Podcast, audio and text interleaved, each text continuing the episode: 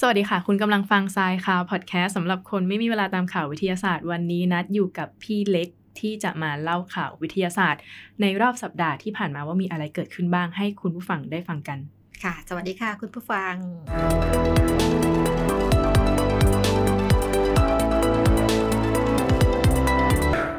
ค่ะพี่เล็กคะเมื่อประมาณสักสองสามวันที่ผ่านมา อืม ซึ่งเดี๋ยวจะบอกก่อนว่าวันนี้ที่เรามานั่งอัดรายการข่าวเนาะเป็นวันที่ 25 ตุลาคม 2566 ซึ่งประมาณสักสองสามสี่วันที่ผ่านมาเนี่ยมีปรากฏการณ์บนท้องฟ้าตอนกลางคืน ค่ะ อันหนึ่งที่คนไทยให้ความสนใจเป็นอย่างมากเลยก็คือ การชมฝนดาวตกออไรออนิส อืม คือเขาเฝ้าดูกันตั้งแต่คืนวันที่ 21 ตุลาจนถึงรุ่งสางของวันที่ 22 ตุลา เพื่อเฝ้าดูเจ้าฝนดาวตกตัวนี้ ค่ะ ซึ่งมันก็มีไฮไลท์อยู่ว่าหลาย ๆ คนคิดว่าฝนดาวตกอันเนี้ยคือดาวหางฮันเล่ต้องบอกก่อนว่า ไอกระแสดาวหางฮันเล่เนี่ยมัน ค่ะ มาจากเพลงนะคะพี่เล็ก อืม คือตอนเนี้ยเพลงเนี้ยค่อนข้างดังมากไม่ว่าน่าจะเปิดไปวิทยุคลื่นไหนอุ้ยใช้ ค่ะ ใช้คำว่าวิทยุคลื่น ใช่ ชอบใช้คำว่าคลื่นด้วยเนี่ย นึกถึงแบบมือหมุนด้วยหรือเปล่าคะ ใช่ในรถยังมีอยู่นะ อ๋อ เป็น ใช่ มือหมุนอ่า ใช่ก็คือะ ไม่ว่าจะฟังวิทยุคลื่นไหน หรือว่าเปิด YouTube หรือว่าไปร้านกาแฟไป ค่ะ ไหนก็ตามนะจะได้ยินเพลงของดาวหางฮันเล่เนี่ยขึ้นมา อืม ขออยู่ในชีวิตที่เลือกของเธอได้ไหมอะไรเงี้ย อ่า เพื่อจะดูดาวหางฮันเล่พร้อมกัน ค่ะ อ่า แล้วทีเนี้ยคนก็เข้าใจว่า เออ ฝนดาวตกโอไลออนิตที่เกิดขึ้นเมื่อคืนวันที่21 ตุลาที่ผ่านมาเนี่ยคือ ค่ะ ดาวหางฮันเล่คนเข้าใจผิดเยอะมาก อืม แต่จริงๆแล้วมันไม่ใช่ อื มันคือมันเป็นแค่ร่องรอยที่ดาวหางฮันเล่อะเคยโคจรมาใกล้โลกเราแล้วก็ทิ้งฝุ่นทิ้งเศษหิน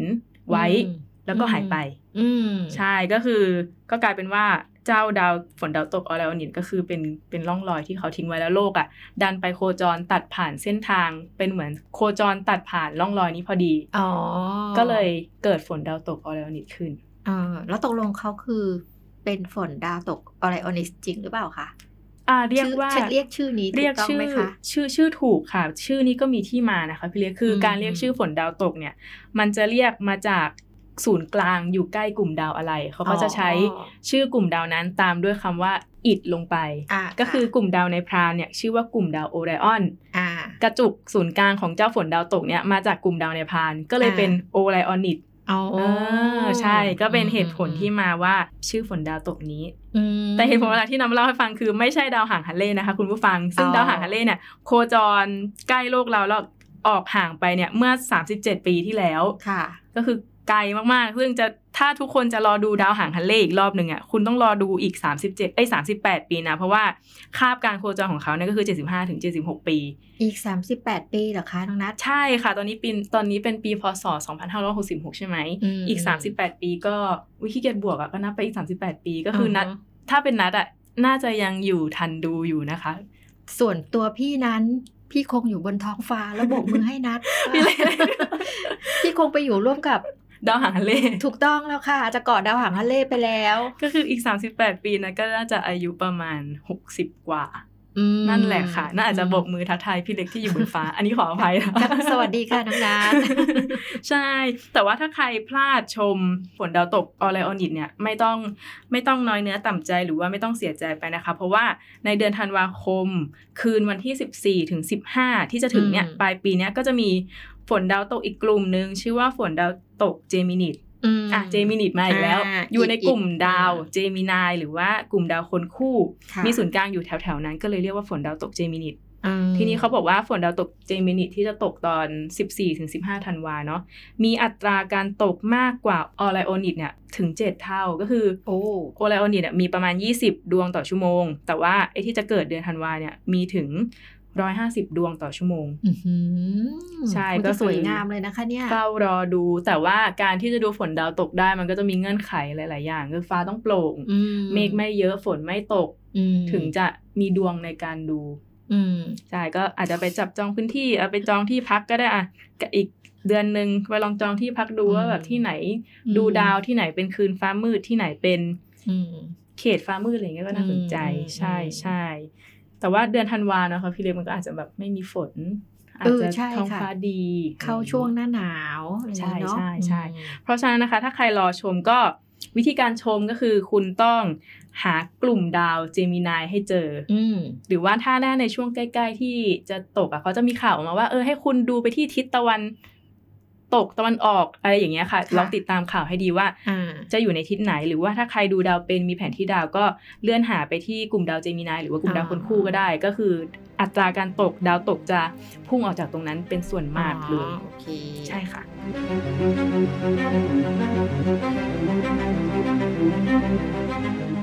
มาถึงข่าวที่วิจัยเกี่ยวกับการนอนของคนกันต่อนะคะ ก็เป็นเรื่องของการเลื่อนปลุกว่าเนี่ยมีผลดีต่อสมองยังไง แต่ว่าน่าจะเกริ่นไปที่ตัวนัดเองก่อนว่า จริง ๆ แล้วนัดเองอ่ะเป็นคนเลื่อนนาฬิกาปลุกไม่ได้ไม่ได้กดเลื่อนแบบตอนที่ได้ยินแล้วก็กดเลื่อนไปเรื่อยๆอย่างนี้ไม่ใช่นะก็คือจะตั้งปลุกห่างกันครึ่งชั่วโมงก็คือสมมติวันเนี้ยนัดจะตื่น8ปดโมง อืม นัดจะตั้งสองขยักก็คือตั้ง อืม เจ็ดโมงครึ่ง อืม แล้วก็ตั้งแปดโมง อืม พอเจ็ดโมงครึ่งดังอ่ะน่าจะรู้แล้ว อ่ะ นี่คือเจ็ดโมงครึ่ง อืมอืม ปิด อืม ปิดแล้วหลับต่อ แล้วทีนี้พอแปดโมงดัง อ่ะ รู้แล้วว่าแปดโมง ก็จะลุกขึ้นมาเหมือนร่างกายมันได้ชาร์จในช่วงครึ่งชั่วโมงว่าคุณจะต้องตื่นแล้วนะอะไรอย่างเงี้ย อื มันก็จะแบบทนรับสภาพกับตอนตื่นได้ก็เล เอย อ นี่เป็นชีวิตประจำวันของนัดด้วย พี่อยากรู้จริงแล้วคนที่ที่ตั้งนาฬิกาแบบเนี้ยเขามีวัตถุประสงค์อะไรอะคะ อยากนอนต่อ อันนี้ส่วนตัวนะคะ แล้วทำไมเราถึงไม่ตั้งแปดโมงอะคะ เราจะรู้สึกว่ามันเร็วเกินไป ซึ่งซึ่งซึ่งมันก็เท่าเดิมเนาะ จะรู้สึกว่าแบบ อ่ามั มันไม่ได้เตรียมตัวในการตื่นสักเท่า อ๋อ ไหร่ ก็คืออยากมีช่วงเวลาเตรียมตัวใ ช่วงเวลาบางทีน เตรียมตัวตื่นใช่ไหมคะ เตรียมตัวตื่นใช่ อ่าอ่าอ่า บางทีมันนอนไม่หลับด้วยนะ บางวันครึ่งชั่วโมงที่ที่เว้นไว้ มันก็นอนไม่หลับ แต่มันได้ อืม นอนแบบ อยู่กับตัวเอง อยู่เฉยๆ ได้นอน อืม คิดอะไรไปเรื่อย ได้นอนผ่อนคลาย แล้วก็พอนาฬิกาแปดโมงเมื่อไหร่อะเราก็ลุกไปอาบน้ำ อืม อันเนี้ยคือชีวิตประจำวันทำมาตั้งแต่ อื สมัยเรียนจนตอนนี้ก็ยังทำอยู่ อ๋อเขาเรียกวอร์มเครื่องก่อนตื่น อ่ะ ใช่ไหม ใช่เหมือ คะ นวอร์มค่ะ แล้วทีนี้ อ่าอ่า มาถึงข่าวนี้ ค่ะ เข้าข่าวสักที ค่ะ คือข่าวนี้เขาก็บอกว่าการเลื่อนปลุกเนี่ยมันดีต่อสมอง ซึ่งเดี๋ยวจะเล่าให้ฟังก่อนว่า อันเนี้ยเป็นงานวิจัยที่มาจากวารสารที่ชื่อว่า Journal of Sleep Research เขาเนี่ยศึกษาคนทั่วโลกจำนวน 1,732 คน ซึ่งใน 69%ของ 1,700 กว่าคนทั่วโลกเนี่ยเขาก็มีการเลื่อนปลุกเหมือนนั้นเลยค่ะพี่เล็ก อ่ เขาบอกว่าเวลาเฉลี่ยในการที่เขาเลื่อนปลุกเนี่ยยีบสองนาที แสดงว่าไอ้สานาทีที่นัดเลื่อนเนี่ยมันต้องมีนัยยะสำคัญอะไรบางอย่าง แน่นอนอาจจะแบบส่งผลดีอะไรอย่างเงี้ยซึ่งจะเป็นผลของการศึกษาต่อไปที่ให้พี่เล็กเล่าให้คุณผู้ฟังได้ฟังกัน อ่านักวิทยาศาสตร์เขาก็เชื่อว่าการกดเลื่อนปลุกอย่างน้อย 30 นาทีเนี่ยนะคะ หมายถึงว่าหลังเสียงนาฬิกาปลุกครั้งแรกแล้วก็กดเลื่อนนะคะ มันจะมีเขาเรียกนะหน้าจอคอม อืม เออหน้าจอโทรศัพท์มือถือมันจะมีปุ่มให้เลื่อนเลื่อนออกไป Snooze อ่าสนุสกดสนุสไปมันก็จะเลื่อนออกไปนะคะ ให้ปลุกใหม่อีกครั้งหนึ่ง30 นาทีอ่า อืม ถูกต้องไหมคะ อ่าใช่ก็มันเหมือนประมาณว่าตื่นครั้งแรก แล้วก็อีก 30 นาทีค่อยตื่นอีกครั้งหนึ่ง อ่านาฬิกาปลุกก็จะเตือนอีกครั้งหนึ่งหลังจากนั้น 30 นาที เขาบอกว่าการทำอย่างเงี้ยช่วยให้ร่างกายเนี่ยค่ะหลีกเลี่ยงการตื่นจากช่วงหลับลึก หรือช่วงที่คลื่นสมองเนี่ยหลับแบบช้าๆ ที่สุดเนี่ยไม่ให้มันเป็นการตื่นแบบกระทันหันเกินไปอ่าก็คือเขาเขามีสมมติฐานว่าช่วงที่เราตั้งนาฬิกาปลุกค่ะอาจจะเป็นช่วงที่เราหลับลึกอยู่ ซึ่งถ้าเราตื่นขึ้นมาในช่วงเวลานั้นพอดีอะค่ะอืมมันเหมือนกับร่างกายเรากำลังถูกกระชากอย่างรุนแรง กระชากจากความหลับลึกก็ว่าได้อ่ะสรุปง่ายๆเนาะ เหมือนร่างกายยังไม่ได้ทันเตรียมตัวคือนัดรู้สึกกับ ใช่ ตัวเองมากๆจากที่พี่เล็กพูดมา คืออ ม ที่นัดตั้งปลุกนั่นแหละค่ะเป็นเหมือนการซ้อมตื่นก่อน แล้ว ใช่ ค่อยตื่นจริง เออ อันเนี้ยรู้สึกเห็นด้วยกับผลการทดลองที่เขา ใช่ ที่เขารายงานมา เอ เนาะ อเพราะว่าพอดีช่วงหลับลึกค่ะเขาบอกว่ามันจะเป็นช่วงที่สมองเราเนี่ยคือแบบพักตัวสุดๆอะค่ะ แล้วพอถ้าเราถูกปลุกให้ตื่นมาในช่วงเนี้ย เราจะมีอาการเหมือนมึนงง เหมือนกับร่างกายยังไม่พร้อมค่ะ แต่ถ้าเราได้หลับต่ออีกสักหน่อยหนึ่งเหมือนกับให้ร่างกายเตรียมพร้อม ค่อยๆ ฟื้นขึ้นมาจากความหลับลึกอะค่ะ เวลาเราตื่นขึ้นมาในช่วงนี้อีกครั้งหนึ่งอะร่างกายเราจะจะพร้อมเต็มที่ อ่ อืม าใช่บางทีเราอาจจะกำลังฝันอยู่ อืม แล้วอยู่ๆนาฬิกาปลุกมันสั่งให้เราตื่นพอดี อืม แล้วก็จะแบบรู้สึกตึ้งแล้วก็อาจจะ อืม งงแล้วก็อาจจะแบบสมองอาจจะต้องรีเซ็ตตัวสักพักหนึ่ง ใช่ แล้วก็นอนต่อไปอีกหน่อยนึงอาจจะเกิดผลดีต่อการทำงานในวันรุ่งขึ้นก็ได้ แต่ว่ายังไงก็ตามนะคะ ทีมนักวิจัยเขาก็บอกว่าไอ้กลุ่มตัวอย่าง 1,732 คนเนี่ย อืมอืม ยังเล็กไปยังน้อยไป อืม ซึ่งอาจจะต้องทำงานวิจัยที่มีสเกลใหญ่ขึ้นมาอีกนิดนึง แล้วก็ อืม เขาบอกว่า ผลงานวิจัยเนี่ยอาจจะเป็นประโยชน์ต่อการนอนของมนุษย์ ช่วยการปรับปรุงการนอนของมนุษย์ แล้วก็รีเสิร์ชการนอนของมนุษย์ให้ดีขึ้น อืม นั่นเอง แต่พี่ว่าจริง ๆจำนวนตัวอย่างมันน่าจะเป็น 1,733 คนนะคะน้องนัท ค่ะ เพราะว่าเราบวกน้องนัทเข้าไปอีกหนึ่งคนค่ะ เพราะว่า เออ ตามทฤษฎีนี้เลยนะคะ ตามการทดลองเขาเลยนะคะ ใช่เพราะว่านั้นเป็นคนเลื่อนปลุกครึ่งชั่วโมง เออใช่ไหม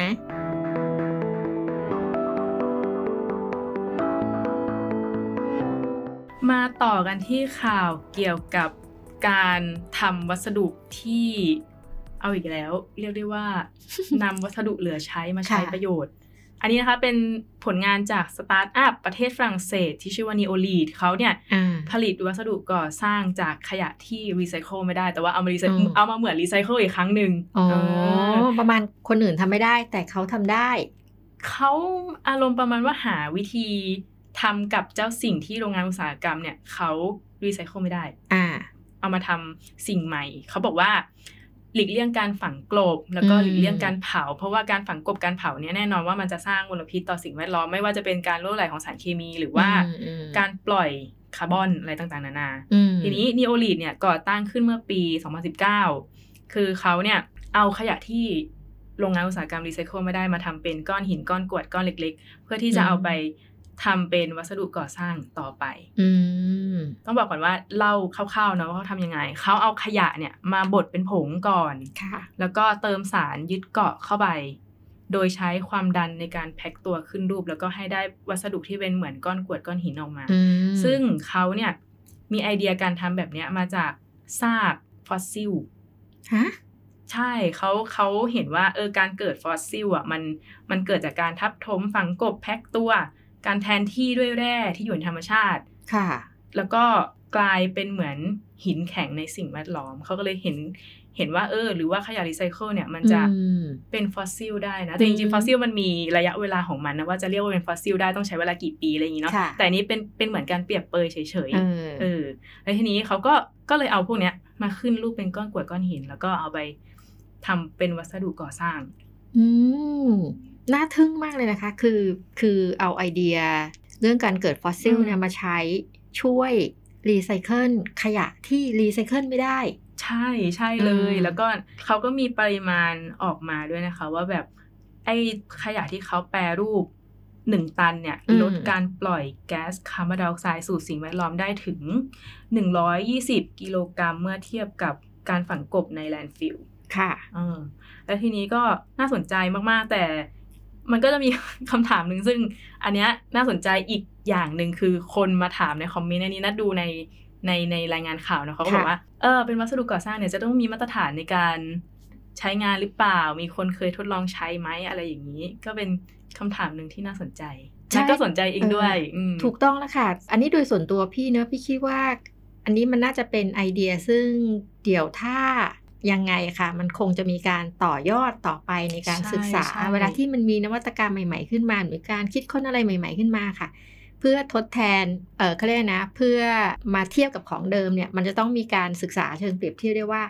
เออมันสามารถแทนของเดิม อืม ได้มากน้อยแค่ไหนอะไรอย่างเงี้ยค่ะ ใช่ ม ตอนนี้มันก็จะมีวัสดุหลาย ๆ แบบออกมามาก ๆ ในการแทนวัสดุก่อสร้างไม่ใช่แค่ไอฟอสซิลรีไซเคิลไอที่ อืม เราเล่าวันเนี้ยว่าจะมีเปลือกไข่ ใช่ อะไรอย่างนี้ที่มาทำ ใช่ เป็นอิฐก่อสร้างนู่นนี่นั่นอิฐจากโฟมอิฐบล็อกจากโฟมนี่ก็มีมาแล้วนี่เหมือน ใช่ ทดลองกันแล้วด้วย และทีเนี้ยอันเนี้ยก็เป็นเหมือนเริ่มต้นแล้วก็อาจจะ ค่ะ กำลังพัฒนาขึ้นมาเรื่อย ๆ ก็ได้ อ่า อืม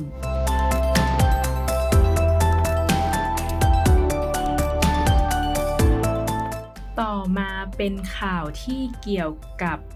ปัญหาพลาสติกที่มีต่อสิ่งมีชีวิตบนโลกใบนี้นะคะพี่เล็ก อีกแล้วเหรอคะ คือเยอะมาก คือพลาสติกเนี่ย อืม ตั้งแต่อ่านข่าวมา ก็มีตั้งแต่ในอากาศในน้ำ อืม ในปอด อืม ในปอดมนุษย์นะนะเออ ในหัวใจ เออเคยเจอแล้ว ในสัตว์ทะเล อื ไม่ว่าจะเต่ากินแล้วตาย ปลา ค่ะ กินแล้วตายเกยตื้นอะไรอย่างเงี้ยคือเจอเจอมาเยอะมากๆ แล้วทีนี้เขาเจอในสัตว์ที่มันตัวเล็กมาก ๆ ที่ไม่คิดว่าจะไปมีผลกระทบต่อสิ่งมีชีวิตชนิดนั้นได้ ก็คือมดนั่นเอง ค่ะ มดตัวเล็กๆอะค่ะ คือนักศึกษาปริญญาโทเนี่ยได้เก็บรวบรวมมดจากเกาะลาปันมาจำนวน 113 ตัว จาก 40 แหล่งเลยเก็บมา 40 แหล่ง แล้วทีเนี้ยเขาก็พบว่า มีมดสามตัว อืม มีถูกของหุ้มด้วยเส้นใยที่พูดไปเมื่อกี้ ตอนแรกไม่รู้ ค่ะ ว่าคืออะไร แต่พอไปไปดูในแลบก็พบว่าเส้นใยนั่นคือพลาสติก อื มดตัวหนึ่งถูกพันที่หน้าท้อง อืม อีกสองตัวถูกพันที่รอบขา อืม นั่นก็พบว่าพลาสติกเนี่ยมันส่งผลกระทบไปที่แมลงแล้วด้วย อย่างเช่นมด อืม สัตว์ไม่มีกระดูกสันหลังอย่างมด อืม หรือว่าสัตว์ตัวเล็กก็ได้รับผลกระทบเหมือนกัน ไม่ใช่แค่ อืม มนุษย์หรือว่าสัตว์น้ำหรือว่าอากาศ อื อื ม ม พอนัดเล่านี่พี่เห็นภาพ ตอนที่เราเห็นในข่าวอะค่ะ อืม ที่มีเต่าหรือสัตว์หรือปลา ติดอยู่ในแหในอวน เออ ไม่นึกนะคะว่าสุดท้ายก็จะเจอว่ามดก็ได้รับผลกระทบจากการต้องไปติดอยู่ในเส้นใยพลาสติกเหมือนกันเนาะ อืม อืม แต่ว่าสาเหตุในการที่มีเส้นใยพลาสติกเนี่ยไปพัน อืม อยู่ยังไง หรือว่าเกิดขึ้นได้ยังไง ซึ่งในรายงานข่าวเขาบอกว่าเดี๋ยวจะมีการศึกษาถึงสาเหตุต่อไป แต่ว่าใด ๆ ก็ตามก็เหมือนข่าวที่แล้วว่า อันเนี้ยยัง ค่ะ เป็นกลุ่มตัวอย่างแค่เกาะเกาะเดียว ที่เล่าไปเมื่อกี้ก็คือกลุ่มตัวอย่างเล็ก ๆ อะไรอย่างเงี้ย อ่า เอ ใช่ อ ใช่ อันี้ก็กลุ่มตัวอย่างเล็กเหมือนกันก็เลยต้องอาจจะต้องศึกษาข้อมูลเพิ่มเติมด้วยใช้ กลุ่มตัวอย่างที่กว้างขึ้นด้วยเพื่อยืนยันสมมติฐานดังกล่าวว่า ปัญหาพลาสติกเนี่ยมัน อืม มันไปไกลขนาดนั้นแล้ว อืมนี่ถ้านักวิจัยเข้ามาบ้านพี่เขาต้องมาเห็นว่ามดน่ะ มันถูกห่อหุ้มมาด้วยอยากใยเต็มไปหมดแน่ๆเลย แต่อยาก นะคะ ได้เป็นวัสดุชีวภาพนะคะ ก็ไม่ อืม อันตรายเท่าพลาสติก โอเคงั้นแสดงว่ามดพี่ไม่น่าสงสารเท่าไหร่เนาะ แต่อยากได้อาจจะมีปัญหาต่อการระบบทางเดินหายใจของคนนี่แหละค่ะ อ้าว แย่เลย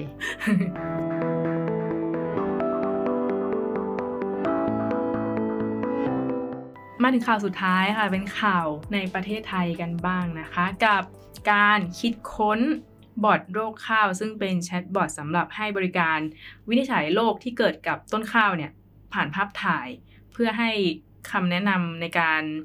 ปลูกข้าวกับเกษตรกรได้อย่างรวดเร็ว อืม อืม เดี๋ยวน้องนัทนิดนึงค่ะคำว่าบอทโลกข้าวนี่บอทนี่มันคืออะไรเหรอคะ เป็นเหมือนแชทแชทอัตโนมัติแชท อ่า AI ที่แบบสามารถตอบได้ทันทีที่ไม่ใช่คน อ่า ตอบอ่ะ ก็คือย่อมาจากคำว่าแชทบอท อ่านะเคยได้ยินแบบนั้นนะคะ อ่าอ่า เอ อ่า อและทีนี้ไอเดียนี้นะคะ มาจากความร่วมมือของ สวทช หรือว่าสำนักงานพัฒนาวิทยาศาสตร์ และเทคโนโลยีแห่งชาติ ร่วมมือกับมอเกษตรอืมเรื่องข้าวนี่คือต้องมอเกษตรเนาะช่วยการพัฒนาแชทบอทนี้ขึ้น ซึ่งแชทบอทเนี้ยก็จะช่วยถ้าถ้าสมมติมีการใช้งานเนาะก็จะช่วยยับยั้งการลุกลามของโรคระบาดในข้าวได้ อืม แต่ว่าจะมาเล่าให้ฟังก่อนว่า วิธีการใช้งานเนี่ยเขาทำยังไง อืม คือวิธีการใช้งานเนี่ยก็คือเกษตรกรอ่ะทำแค่ถ่ายภาพรอยโรคหรือว่าร่องรอยที่ข้าวมีปัญหา ค่ะ บนใบข้าวหรืออะไรก็ตามแต่บนต้นข้าว แล้วก็ส่งภาพนั้นอ่ะเข้าสู่หน้าแชทไลน์ซึ่งเขาจะบริการผ่านระบบไลน์และทีนี้ระบบอ่ะก็จะดึงภาพที่ส่งไปไปยัง อืม คลาว อืม แล้วก็ให้ระบบปัญญาประดิษฐ์หรือว่า AI ที่เขาได้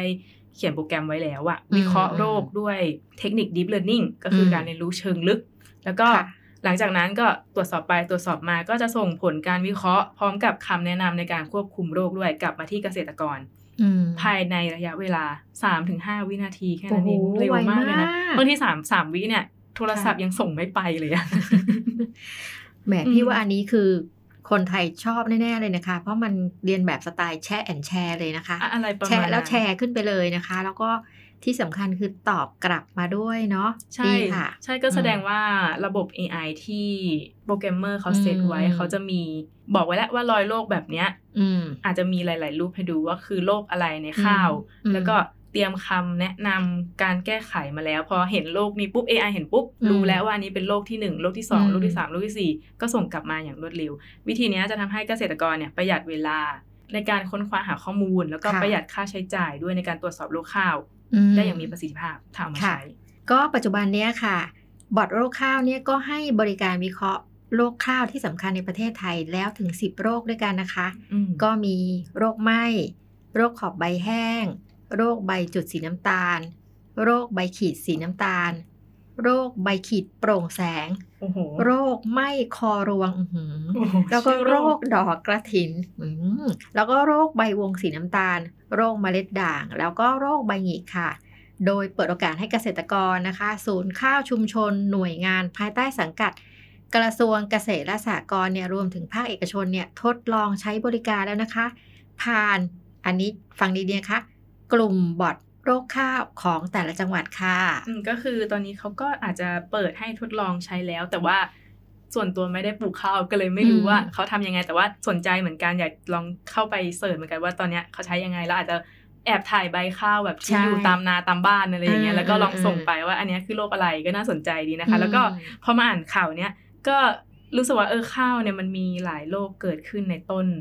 ต้นหนึ่งได้ไหมว่าจะเป็นชื่อโรคที่พิลิกอ่านมาเมื่อกี้ก็ไม่ค่อยคุ้นเท่าไหร่ ใช่ เป็นการ ค่ะ เปิดโลกเหมือนกันนะคะเนี่ย อืม อืม พี่พี่ดีใจมากเลยนะ พี่รู้สึกว่าเออในในที่สุดเทคโนโลยีไอทีอย่าง AI เนี่ยค่ะ สุดท้ายเนี่ยก็มาเป็นประโยชน์กับเกษตรกรได้เนี่ย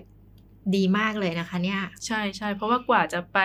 เปิดค้นคว้าหาข้อมูลว่าอันเนี้ยมันเป็นโรคอะไรหรือว่าไปปรึกษาผู้เชี่ยวชาญก็ต้องใช้ทั้งเวลาใช้ทั้งเงิน แล้วถ้ามันมีอยู่ในแค่แบบโทรศัพท์เครื่องเดียวแล้วก็มีอินเทอร์เน็ตอะไรเงี้ยมันก็แบ อื บ ม เรียนรู้ได้ตัวเองได้แล้ว ค่ะ ก็ถือว่าดีมากๆเลยค่ะ ก็วันนี้ผ่านไปหลายข่าว